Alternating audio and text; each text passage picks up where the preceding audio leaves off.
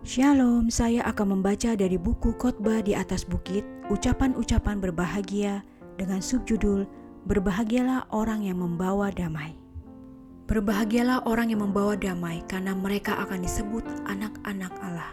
Matius 5 ayat 9. Kristus adalah Raja Damai, Yesaya 9 ayat 6. Dan misinya lah untuk memulihkan damai ke bumi dan surga yang telah dirusak dosa.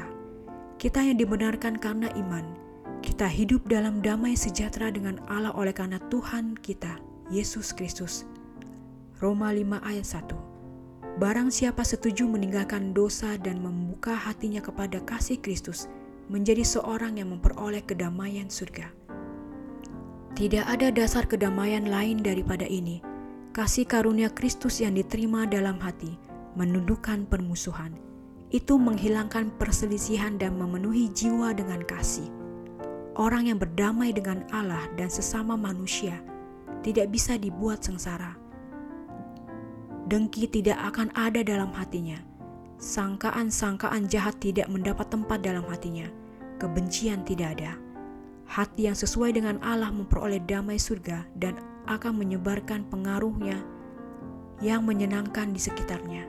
Roh kedamaian akan turun bagaikan embun ke hati yang lelah dan disusahkan oleh perselisihan-perselisihan duniawi. Para pengikut Kristus diutus ke dunia dengan pekabaran damai.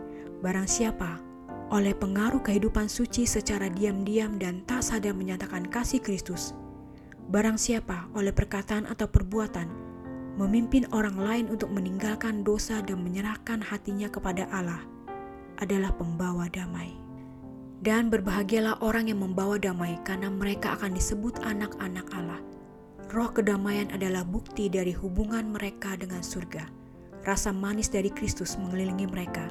Keharuman hidup, keindahan tabiat, menyatakan fakta ke dunia bahwa mereka adalah anak-anak Allah manusia memerlukan pengetahuan dari mereka yang telah bersama-sama dengan Yesus. Setiap orang yang mengasihi lahir dari Allah, tetapi jika orang tidak memiliki roh Kristus, ia bukan milik Kristus, tetapi semua orang yang dipimpin roh Allah adalah anak Allah. 1 Yohanes 4 ayat 7 dan Roma 8 ayat 9 dan 14. Maka sisa-sisa Yakub akan ada di tengah-tengah banyak bangsa seperti embun daripada Tuhan. Seperti dirus hujan ke atas, tumbuh-tumbuhan yang tidak menanti-nantikan orang dan tidak mengharap-harap anak manusia. Mika 5 ayat 6 Demikianlah bacaan buku khotbah di atas bukit dengan subjudul Berbahagialah orang yang membawa damai. Tuhan memberkati.